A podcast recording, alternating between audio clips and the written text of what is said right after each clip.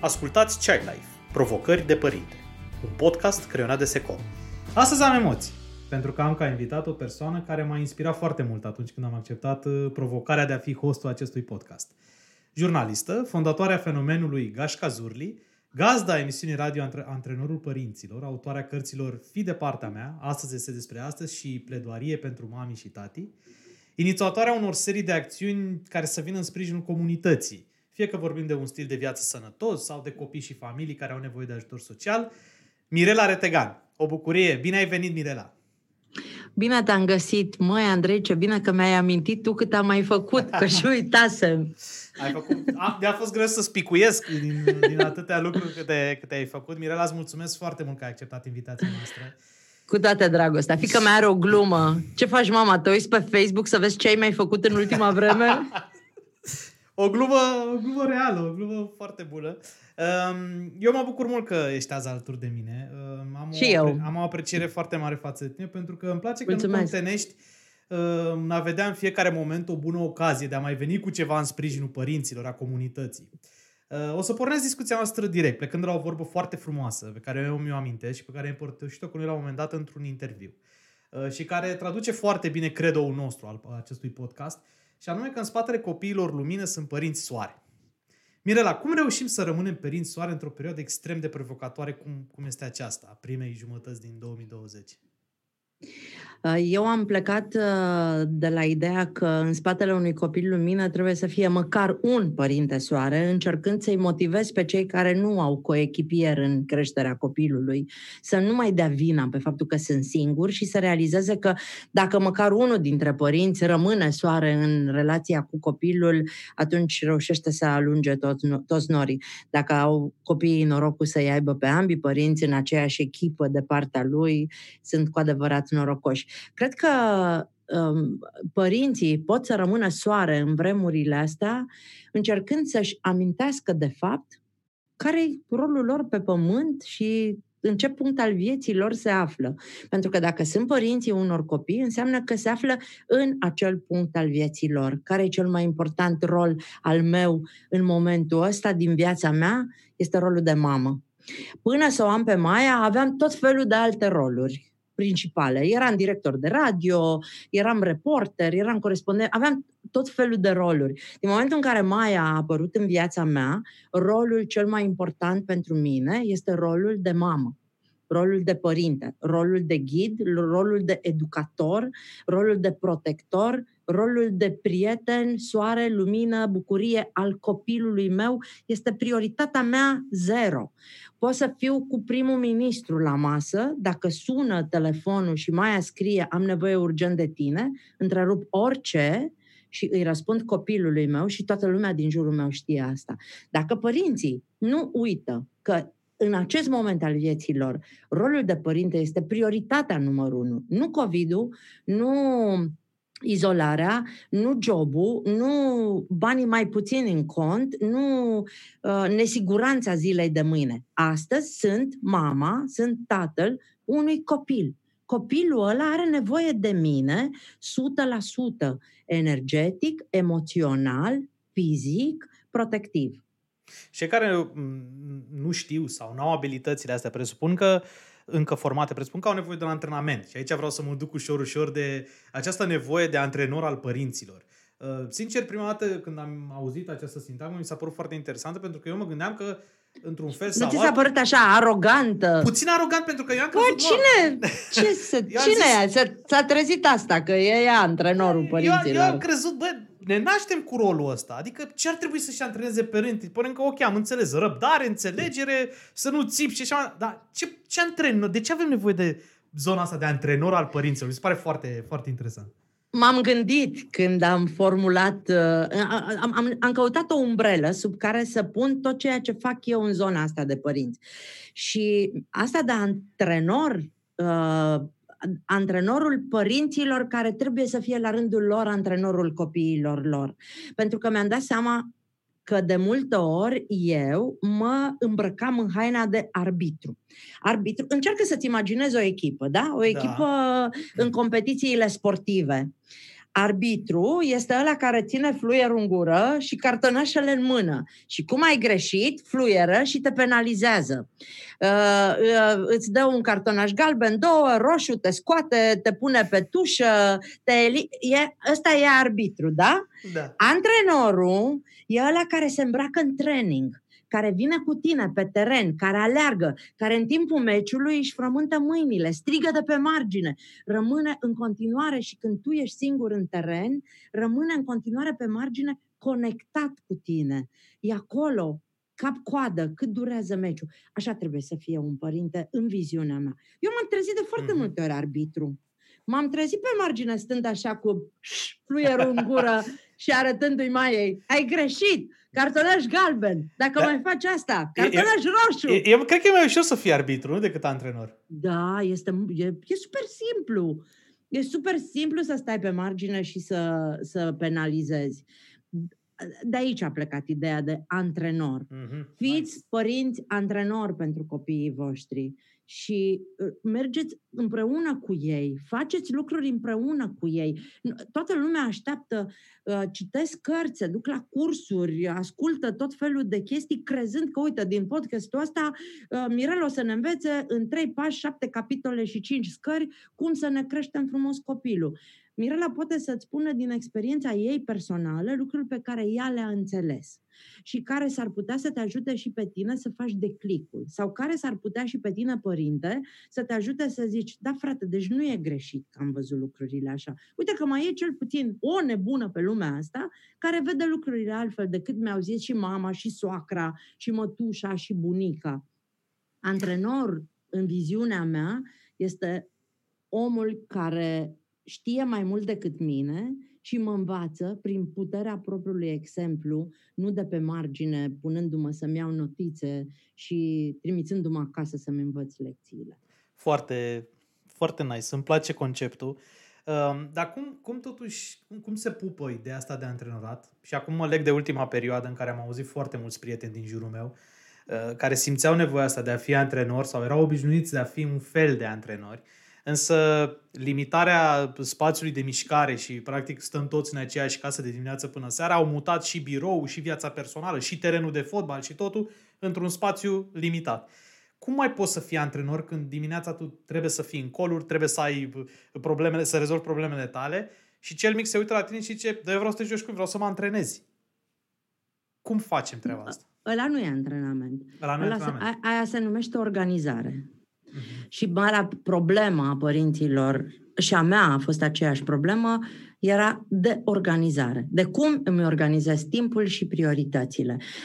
În momentul în care în capul meu este haos și mă trezesc dimineața deja obosit de câte probleme am eu de făcut astăzi și de cât și aoleu, mai am și copilul pe cap, din start a intrat în ziua respectivă obosit, epuizat, nervos, terminat. Eu mi-am dat seama de... N-am avut nevoie de pandemie ca să-mi dau seama de lucrurile astea. Am realizat că, de fapt, noi părinții alocam copiilor noștri, înainte de pandemie, maxim 3 ore pe zi din 24, cu toată onestitatea. Un părinte activ acordă copilului o oră dimineața, care este ora lui hai că întârziem, hai trezește-te, hai îmbracă-te, hai mănâncă, hai spală-te, hai odată, ieși afară din casă că te las și de la poziția de zână care îl trezește mângâindu-l pe căpuț la hai odată că nu mai suport. E, pe urmă, un spațiu mic. Pe urmă mai e o oră în trafic unde de regulă să-mi fai cât stau, cât e, cât nu știu ce, și copilul stă în spate când ajungem, cât mai e, ce facem, trănam. Și mai e o oră seara, care este sub semnul hai odată că e târziu. wow, sună, sună pentru săraci copii, sună horror. Așa e, asta e realitatea. Și în momentul în care mi-am dat seama, am început să vorbesc despre asta cât mai mult și vedeam pe părinți cum conștientizează și ei. Eu am o teorie pe care merg foarte mult în ultima vreme. Uh, noi avem câteva roluri importante în viața copiilor. Psihologii spun că ar fi vreo trei. Uh, cea de a educa prin exemplele noastre de părinți, cea de a-i proteja și cea de a le fi prieteni, respectiv de a fi simpatici în viața lor, de a fi bucurie în viața lor. Ultima, Andrei, este cea de care avem nevoie toată viața. La un moment dat copilul nu mai are nevoie nici de protecția noastră, nici de educația noastră, dar de părinți simpatici are nevoie până la sfârșitul zilelor. Câți adulți nu cunoști care au niște părinți ursuși, morocănoși, pe care nu-i sun că o să înceapă să-ți verse toate problemele lor care li se par extrem de importante. Tocmai asta uită majoritatea părinților. Dacă înveți de mic cât e copilul mic, să-i fie un părinte simpatic, ai toate șansele să rămâi la fel până la sfârșitul zilelor tale. Și e singurul lucru bun pe care tu îl poți face cu adevărat toată viața pentru copilul tău. Și atunci eu îi antrenez, îi învăț pe părinți un lucru pe care eu l-am exersat cu Maia și mi-am propus în fiecare zi, înainte de a o trezi, să fiu o mamă simpatică. Să găsesc motive să o fac, să se trezească, să se spele, să mănânce, să se îmbrace, să ieșim din casă, să stăm în trafic, să ne dezbrăcăm, să ne spălăm, să ne culcăm, făcând tot felul de jumbuș lucruri, jucându-ne, dându-i provocări. Mintea mea de mamă a fost activă în permanență. Nu intri în pauză din poziția asta, nici niciodată. Este minunat când te duci la job, știi cum fac toți părinții și eu sunt prima, îl parchez la grădiniță și la școală și zici, a scăpat, a scăpat, mă duc la job, 8 ore, nu mă interesează, școala, grădinița, de-aia plătesc, să aibă grijă de el, să-l învețe și aia, să-l hrănească, să-i dea, să-i facă, ta ta ta ta ta Eu mă duc să mă ocup de job. Ei bine, a venit pandemia și a zis, asta la vista, baby, trebuie să-ți asumi responsabilitatea 100%. Și foarte mulți, inclusiv eu care am un copil de 19 ani, mă rog la bunul Dumnezeu să înceapă școala la toamnă și să plece. Da, e adevărat, Mirla, că în perioada asta au ieșit uh, anumite personalități din copii, aud în jurul meu și aici mă leg puțin de o vorbă pe care am, ținut, am reținut-o tot din interviurile tale, cu te iubesc, dar nu te plac mereu. Îți da, spun da, sincer da, da. că am, am prieteni ai căror copii efectiv dintr-o dată au venit și au zis mami, tati, efectiv nu mă suport. Cum? Păi ce că noi te iubim, că noi, cum, dar ce? Uh, sunt aceste momente tensionate și dificile, exact cum spuneai și tu, Uh, și înțeleg că gestionarea e pur și simplu o prezență, o conștiință, efectiv, Sigur. extrem de implicată în toată povestea Sigur. asta. N-ai, n-ai, n-ai altă scăpare.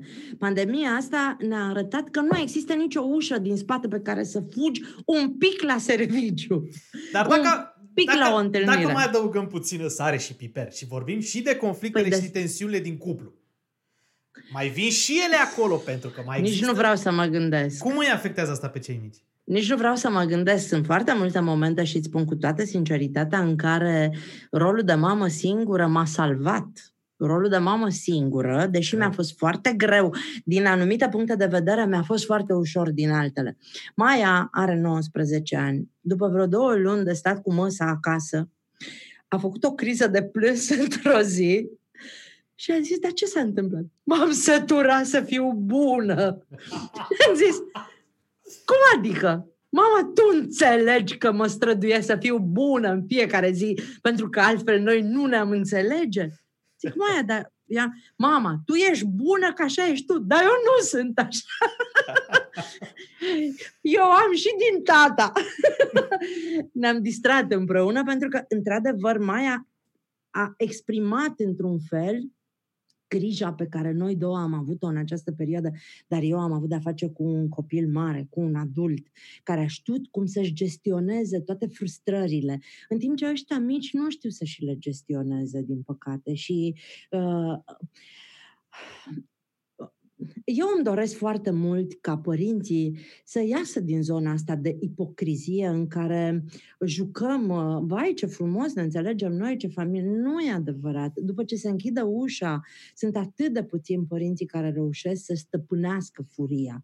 Mie mi-au zburat ochelarii prin casă în toate colțurile posibile.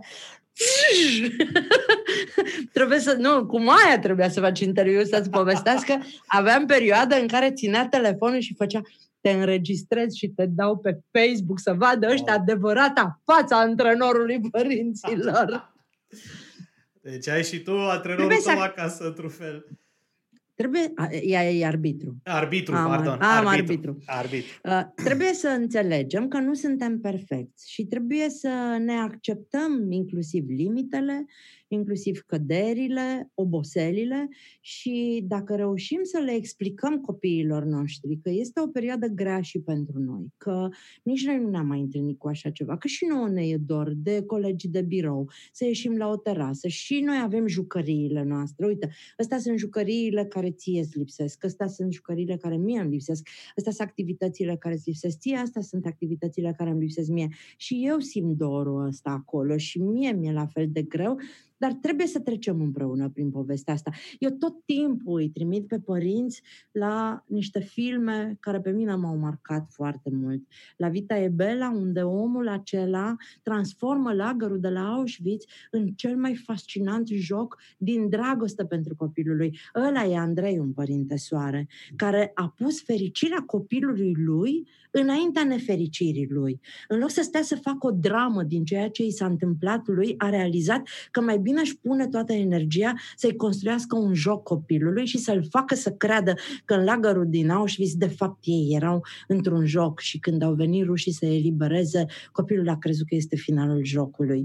De, de asemenea, îi trimit la cubul dacă mai ții minte, The Room, da, The, room, The Room, The Room, The Room, uh, unde femeia aceea, în, într-un subsol, i-a construit șapte ani copilului cea mai frumoasă poveste. Copiii aud ceea ce le spunem noi. Dacă noi suntem pentru ei nori, că de aici vine ideea de fi soare, dacă noi punem toate problemele noastre pe tapet și le aducem în viața copiilor noștri, nu avem cum să-i facem pe ei să se simtă bine și asta ne îngreunează și nouă relația uh, și cu ei și cu ceilalți. Revenind la ce m-ai întrebat tu, Uh, eu am reușit să-mi organizez foarte bine timpul în această perioadă cu Maia și cred că aș fi făcut la fel dacă era un copil mic. Uite, ăsta este timpul pentru asta, ăsta este timpul pentru asta, ăsta este timpul um, să, să-și facă un ceas eu mi-am făcut un ceas și pe ceasul acela am încercat să mă țin de toate activitățile pe care mi le-am propus, în așa fel încât uh, convenția să fie uh, ușor de acceptat și pentru unii și pentru ceilalți. Și mai e ceva. De foarte multe ori, Imaginează-ți copilul care stă în mijlocul camerei și uh, mama care spală vase sau tata care face nu știu ce și copilul strigă, mama, mama, mama și tu strigi din bucătărie, ce vrei? mama, ce vrei? Mama! Ce vrei? Spal vasele, n-am timp de tine. Și după ce te-ai umplut de nervi, te duci până la urmă și zici, ce vrei, copile? Și el zice, apă sau să te văd.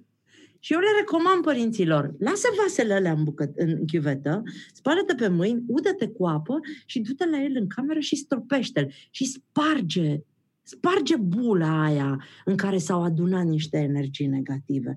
Fă niște lucruri care să-l surprindă. Scoate-l din starea aia. Nu intra și tu în, în, în, în bula aia de uh, stare neplăcută.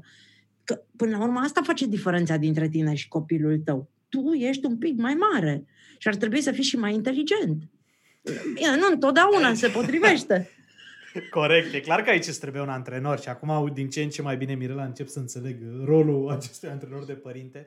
Cred, cred că e bună o perioadă și înainte că, de a deveni părinte. Îți recomand să știi că eu, să... eu vorbesc, sunt foarte mulți oameni care Un cantonament, un fel de cantonament. Da, da, da, da, da, da. sau măcar un, niște workshop-uri. Da, da, da. Sunt, sunt oameni care mă urmăresc, care nu au copii, dar care văd în mine și în, în ceea ce promovez eu ca relație dintre părinți și copii, relația pe care și-ar fi dorit-o cu părinții lor, știi? Știi de ce mă iubesc pe mine copiii la Zurli, Andrei? După fetița Zurli, care este idolul lor, eu sunt al doilea cel mai iubit personaj, tanti prezentatoarea, pentru că sunt mama pe care și-o doresc toți. Da. Pentru că văd în mine exact căldura, fermitatea, disponibilitatea pe care și-o doresc și la uh, părinților.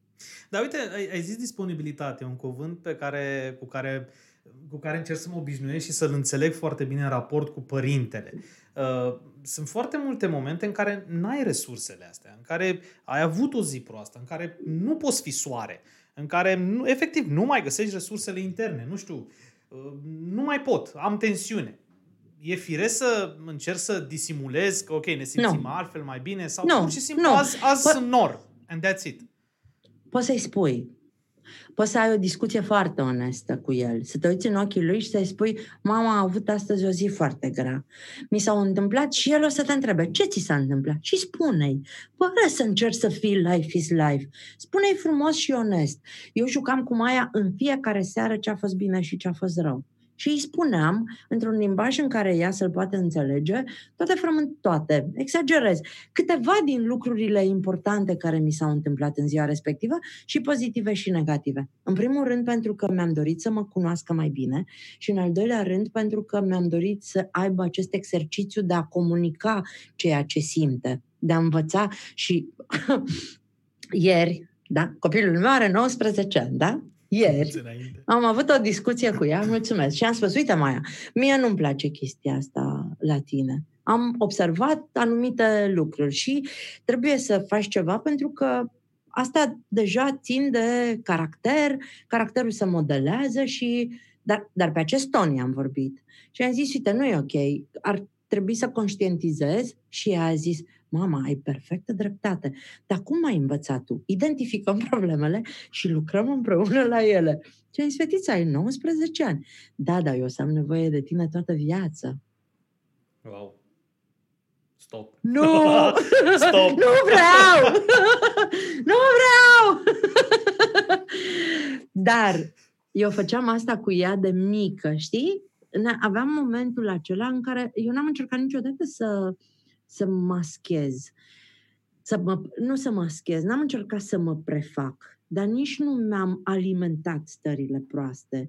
Nici nu i-am zis, dă-te mai încolo, îmi ajunge, astăzi n-am niciun chef de tine. Pur și simplu am, am încercat să o fac să înțeleagă că așa cum ea are zile mai puțin bune și eu am zile mai puțin bune și că în zilele alea mai puțin bune, efortul de a fi foarte simpatică e unul foarte greu. Dar să știi că de regulă reușești să ieși, pentru că ei sunt atât de drăguți și uh, se activează. Când ești părinte, ți se activează ceva, nu știu eu, ceva chimic acolo, care reușește dintr-o privire, dintr-o replică, din ceva, să te facă să uiți toată oboseala, toate problemele și să te remontezi. Mirela, apropo de antrenor, știi foarte bine că antrenorii uneori zic, uite, tu ești, azi ești obosit, ai posibil să ai contracturi musculare, două zile nu joci, nu intri pe teren. Când și cum ar trebui să luăm pauze din rolul ăsta de părinte? Mi se pare foarte interesantă discuția, pentru că uh, mi se pare foarte greu, efectiv, tu ca persoană să-ți dai seama, oricât de încărcată e, să-ți dai seama, băi, ăsta e momentul în care trebuie să iau o pauză, trebuie să mă dau doi pași înapoi, să iau o gură de aer și mă reîntorc în joc după o anumită perioadă. Cum să știm? că ar trebui să simțim. E, e despre simțire. Să știi că eu toată viața, toată, toată relația mea de mamă, am avut timpul meu pentru mine. Ă, ă, nu cred în ideea că copilul este viața mea. Nu, copilul este parte din viața mea. Este o parte din viața mea și este o parte importantă de care eu trebuie să am grijă. Dar nu e toată viața mea, nu este sensul vieții mele, Copilul nu este sunt mamă și asta mi ocupă tot timpul. Nu. Asta nu mi ocupă tot timpul. Eu, deși am avut-o pe Maia, mi-am trăit iubirile, despărțirile, uh, vacanțele. În fiecare an eu am avut vacanța mea cu prietenii mei și vacanța mea cu Maia. Am avut seriile mele, am ieșit în continuare în cluburi, m-am întâlnit cu oameni, mai am cunoaște prietenele foarte bine, am avut viață normală, de om normal, care a știut în permanență cum să alterneze uh, măsura în care copilul uh, are nevoie de mine și uh, perioada în care eu aveam nevoie de mine. Dar uh, ce am înțeles eu și a fost extrem de sănătos, există anumite momente în viața copilului tău în care trebuie să fii acolo. atunci trebuie să fie acolo, când el are cu adevărat nevoie. Și asta e o chestie pe care o simți. Asta e un lucru pe care n-ai cum, nu ți-l predă nimeni. Maia era la Londra, la 4.000 de kilometri distanță, iar eu știam când ea are nevoie de mine și îmi luam bilet și mă duceam la Londra. Și stăteam două zile, trei zile, patru zile, atât cât să se încarce de la mine, fără să-i spun nimic. Dar exercițiul pe care eu l-am făcut de când ea e mică m-a făcut să înțeleg când ea are nevoie de mine și în continuare pot să fac asta. Iar uh, de exemplu, în clasa 8 când știam că are nevoie să se pregătească pentru examenul de capacitate și erau trei luni extrem de intense, eu mi-am anulat orice deplasare. Eu care stau 200 de nopți în hoteluri într-un an normal, n-am plecat nicăieri cu gașcazurile, au plecat fără mine și eu trei luni am stat acasă cu copilul în sufragerie, cu laptopul și îi făceam micul dejun, o așteptam când venea de la școală, eram fizic și energetic în, în echipă cu ea. Eram antrenor acolo, iar pentru ea a contat enorm, a luat calificative maxime, s-a simțit prioritatea mea numărul unu. Atât. După care fiecare ea s-a dus în treaba ei, eu m-am dus în treaba mea. Trebuie să, să simțim și să fim acolo când avem. Uită-te puțin la relația pe care o ai cu părinții tăi, n-ai nevoie de ei tot timpul. Dar când ai nevoie să te înțeleagă, să te simtă, să te susțină, te duci ca la ultima instanță. Așa vin și copiii la noi. Dacă noi ne epuizăm în fiecare zi păcălindu-ne, că ne dedicăm toată viața copiilor, dar de fapt ei stau pe lângă noi în timp ce noi suntem conectați în cu tot o altă parte, asta nu înseamnă că ți-ai dedicat viața copilului tău. I-ai dedicat uh, prezența fizică. Uh, uf, da, și mă gândesc că de fiecare dată ai vrea să fii împăcat și cu tine. Să zici, băi, chiar am făcut lucrurile care am luat cele mai bune decizii în calitate de părinte. Cum faci asta? Tot aud chestia asta. N-ai că, cum. N-ai cum. Care, N-ai care, cum. La ce te raportezi? N-ai. Adică, bă, ok, aș vrea să dau puțin timp în față, să ai 25 de ani, să văd dacă ai crescut ok. Cum faci lucruri? Cum, cum, cum ne putem asigura? Îți mărturisesc că uh, atunci când mai am plinit 18 ani și lumea mă întreba uh, ce simți, eu răspundeam libertate. Pentru că uh, la propriu, până la 18 ani, de la naștere, de la cât o alăptez, până la diversificare, până la ce opționale face, la ce grădiniță o dau, ce sport insist să facă, unde o duc în vacanțe, unde locuim, uh, ce gadgeturi, uh, la ce gadgeturi are acces, uh, ce școală urmează, la ce liceu se... Toate sunt decizii pe care trebuie să le iei pe parcursul celor 18 ani. Pentru fi nimeni și nimic nu-ți garantează că iei deciziile corecte. Gândește-te tu, când ai terminat liceu, dacă te întreba cineva, nu știu, ești, tu ești mai tânăr, dar eu, de exemplu, când am terminat liceul, existau 5 sau 6 meserii. Puteai să fii doctor, profesor, uh, avocat, inginer, medic, câteva. Eu fac astăzi o meserie pe care neam de neamul neamurilor mele n-ar fi visat-o când eu am terminat liceu. Cine îmi dă mie dreptul să decid asupra viitorului copilului meu?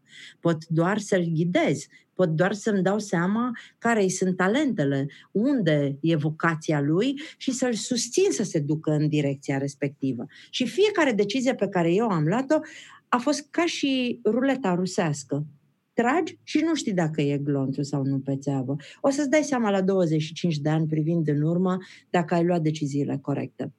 Atunci când trebuia să iau o decizie și Maia nu era de acord cu decizia mea, dar eu trebuia să iau o decizie și avea legătură cu viața și cu sănătatea ei și cu libertatea ei, argumentul ultim era ăsta. Eu sunt adultul, eu sunt obligată să iau o decizie și tu la 25 de ani s-ar putea să zici, mama, tu erai adultul, tu puteai să vezi pericolul la care eu mă supuneam. De ce n-ai făcut ceva pentru mine? Lasă-mă să fiu eu aia care greșește de data asta și bine ar fi să nu trebuiască să-mi reproșez. Și luam, chiar dacă era o decizie uh, din punctul ei de vedere incorrectă sau uh, nesănătoasă, o luam știind că altcineva nu poate să decidă în locul meu. Mirela, te, stau, te ascult și mă gândesc, băi, dar e simplu, mă, totuși. Femeia asta zice niște da. lucruri clare, simple.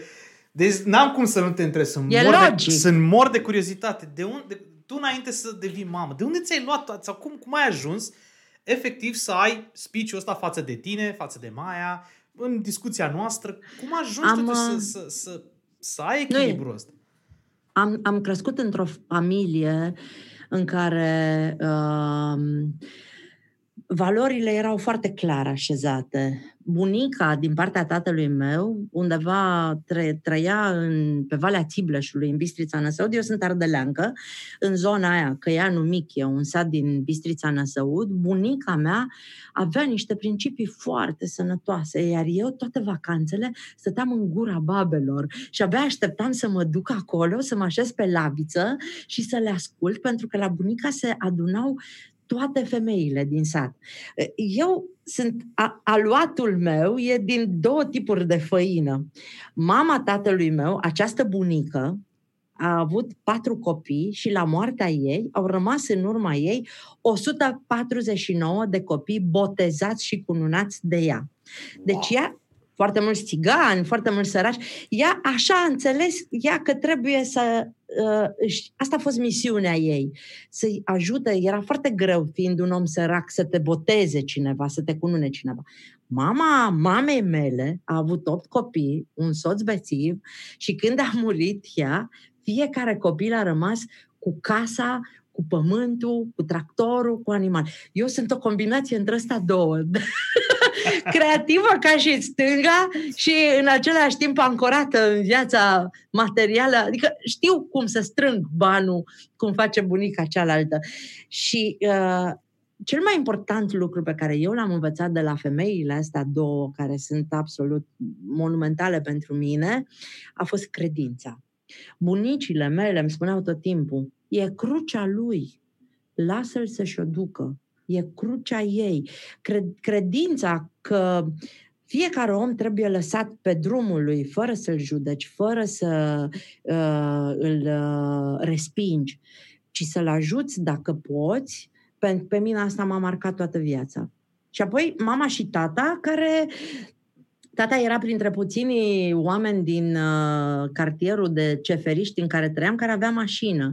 imaginează că tata își umplea mașina de copii și îi plimba, îi dădea ture prin cartier, că aia era jucăria lor și mama făcea câte un lighean de pancove și le ducea în fața blocului să împartă uh, Cred că de acolo mi se trage, din dragostea lor pentru copii. Chiar dacă eu am fost un copil bătut, adică părinții mei au aplicat ca să-l citesc pe Bob Rădulescu, mama lovea mai bine ca Simona Halep. Îți dădea două, era 45-0. adică n-am avut o copilărie în puf. Mama zicea o vezi și n-apucai să o vezi, că o simțeai în secunda 2. Dar dincolo de uh, lipsa lor de educație în felul în care gestionau crizele, că așa făceau toți părinții. Pe vremea mea, părinții ne băteau pentru că nu știau să se uh, să rezolve altfel problemele. Eu am avut parte de o familie fericită, în care mama cânta, eu am crezut tot timpul că mama e născută lângă pachetul de țigăreți lui tata pentru că ea cântă tot timpul m-am născut lângă Carpați. Și nu înțelegeam. Da, cred că are legătură până la urmă. Și în ziua de astăzi, mama are 71 de ani și dacă o sun și spun am nevoie de tine, mulțumesc. Se teleportează în secunda 2 și uh, cât e nevoie. Deci conexiunea uh, asta bună din, din copilărie se transmite, se transmite mai departe. Da, și... și sunt sigură că Maia va fi, va fi o mamă mult mai bună ca mine, dar eu o să fiu o bunică și mai bună decât o să fie ea mamă. și o să ne batem! Uh, ziceai ceva mai devreme, Mirela, și mi-a rămas în cap și aș vrea să te întreb. Uh, povestea asta cu educația, grădinițe, școli, tu conduci, din punctul meu de vedere, uh, un fenomen de formare, un fenomen care de mult poate fi pus în paralel cu o școală, cu o grădiniță, fără nicio problemă. Cum, cum, tu cum vezi în momentul de față, 2020, acest sistem? Am un copil, fie că vreau să-l dau în la grădiniță, fie că vreau să-l dau la școală, de, de cele mai multe ori apar probleme nebănuite. Uh, integrarea asta, modul în care îmi iau copilul, cum l-am crescut eu, 7 ani, 6 ani sau 10, 18 ani și îi dau drumul în lume. e periculos, nu mai ai control, uh, ai vrea totuși să-l duci la o școală în care să fii sigură că acolo se continuă cât de cât modul în care tu l-ai educat. Cum iei decizia aici, astfel încât să zici, bă, merg pe decizia asta și mi-o asum? Să știi că eu le-am, le-am amestecat. Tocmai pentru că n-am putut să iau o singură decizie. Maia s-a dus la o grădiniță privată și bine am făcut, unde uh, proprietara grădiniței, uh, Lily Deftu, teacher Lily, i-a insuflat dragostea pentru engleză și mai este acum un foarte bun vorbitor de engleză. Termină colegiul la Londra. După care, în clasa întâi, am dus-o la școală de stat. Și am zis, nu, trăim în România, să facă bine să învețe să se Descurce. să supraviețuiască în junglă. Am rugat-o pe învățătoare după prima ședință cu părinții să nu distrugă ce am construit eu în șapte ani. Uh, și am avut grijă îndeaproape să nu distrug asta. Adică au fost situații în care m-am impus, vrând, nevrând, uh, acolo unde am simțit că lucrurile sunt deplasate, pur și simplu. M-am impus eu personal și am avut grijă să o, să o protejez pe Maia cumva de absurditățile unor uh, decizii. După care, în clasa 5 mi-am dat seama că ea știa mai multe despre viața din pauză și din uh, curtea școlii și din toaletă decât de la ore. Se întâmplă ceva, nu mai pot să controlez după ce ei ajung deja în gimnaziu și am mutat-o la o școală privată și bine am făcut. Pentru că i-am cumpărat anturajul I-am, am, am reușit să o duc într-un mediu în care um, știam uh, părinții copiilor, uh, că nu e doar despre cadrele didactice, despre, e, e, e legătura asta triplă, școală, casă, copil, părinte, învățător, copil, este uh, indestructibilă. Degeaba încercăm noi să le plasăm lor, să le pasăm uh, toată responsabilitatea. Și am dus-o la, la o școală privată unde uh, lucrurile au putut fi ținute bine sub control. Uite, eu am fost de curând, uh, în fiecare an am un concurs care se numește Învățătoarea Anului și acum 5 ani am dat drumul gândindu-mă că eu am refuzat, de exemplu, să particip la cadouri gen luăm lănțișor pentru doamna. nu, n-ai fi vrut să fii învățătoarea clasei în care eu am fost mama copilului. Cred că nu, cred că nu. Și pur și simplu, nu am vrut să cumpărăm carpetă cu răpirea din serai și nici set de cafea și gentuțe.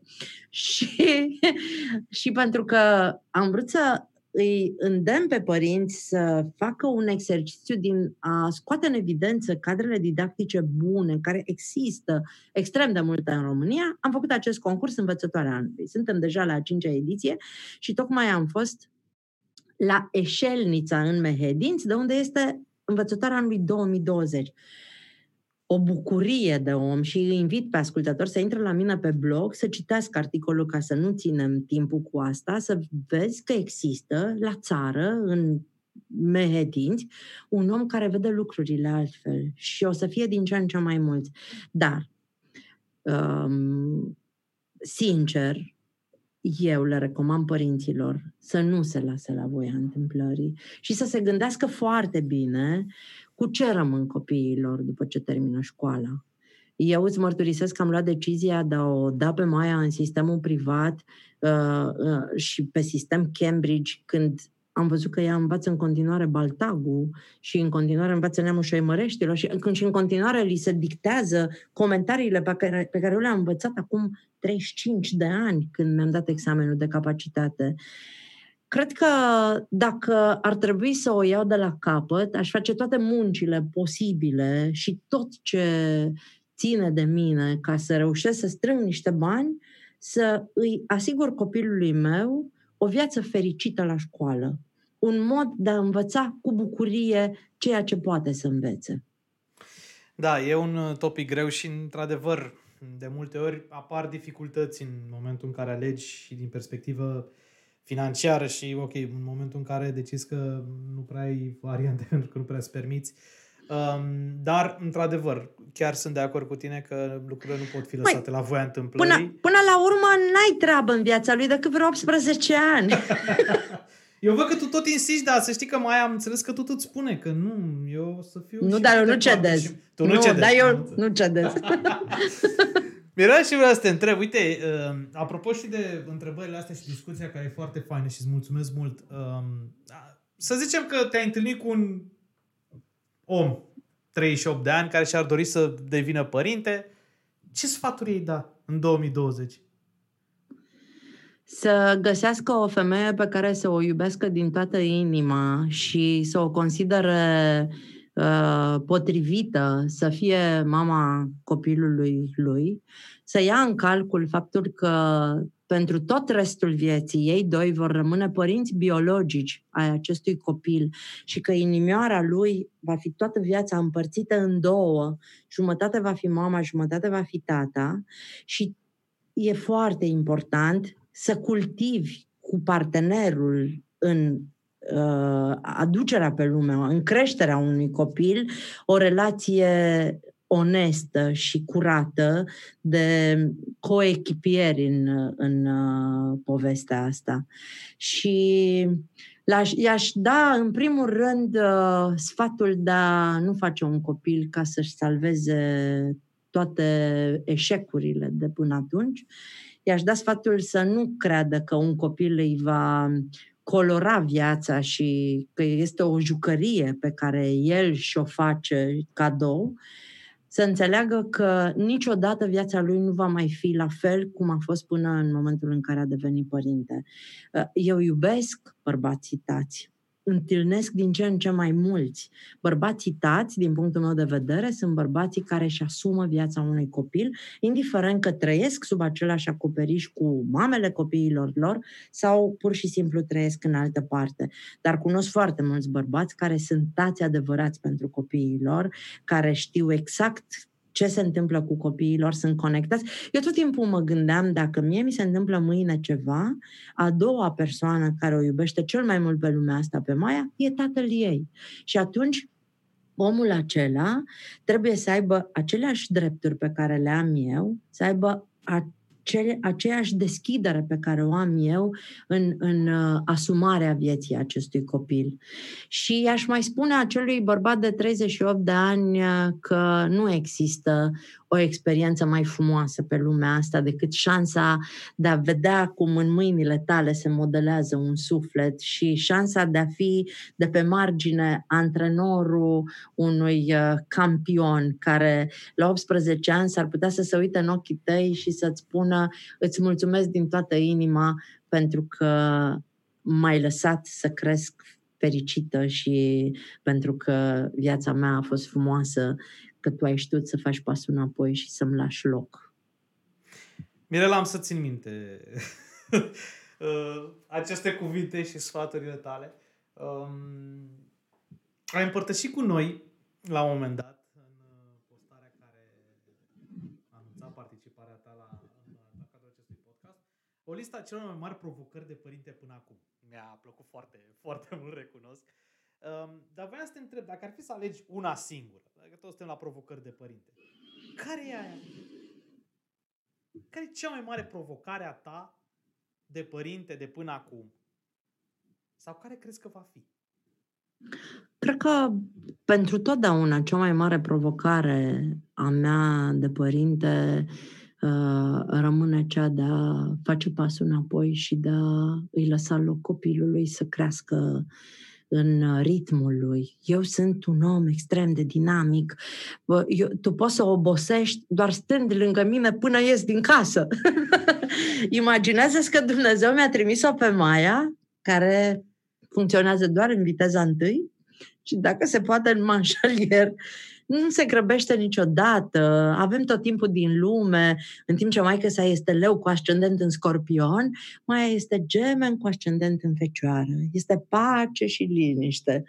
Și eu a trebuit să fac pasul înapoi, să ies din malaxorul ăsta în care eu îmi construisem viața și să mă uit neputincioasă neputincioasă pentru că așa mi-am propus să fiu, uh, la felul în care copilul meu își construiește viața și să-i dau voie să facă asta.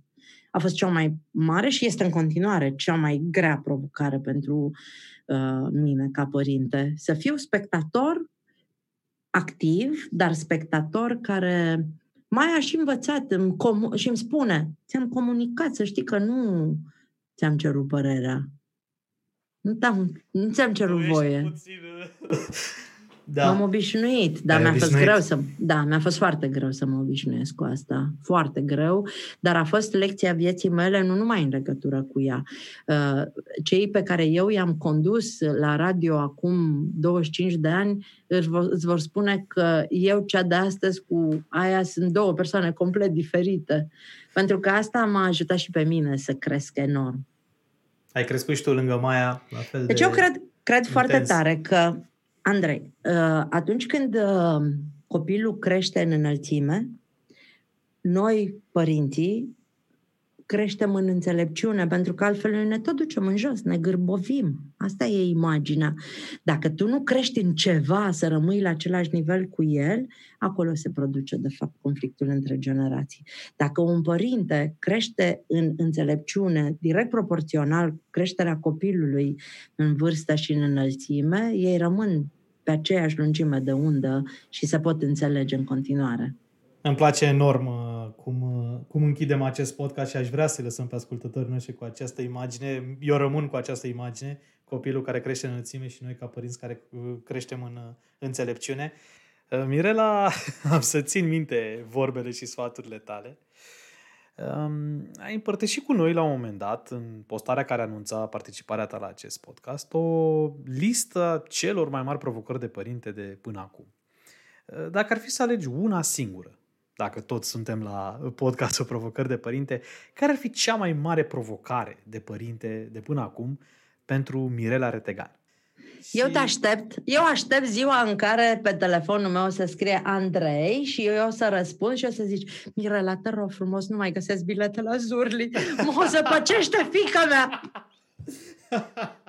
să sperăm că nu va fi prea târziu. Să, să, eu, un lucru e cert, no, cu siguranță. No, no din punctul meu de vedere, eu nu renunț. Tu mai trebuie să faci copii, că pe mine aici mă găsești. Mirela, o plăcere, îți mulțumesc din suflet. A fost, a fost o discuție extrem de caldă. Gânduri bune. Gânduri bune.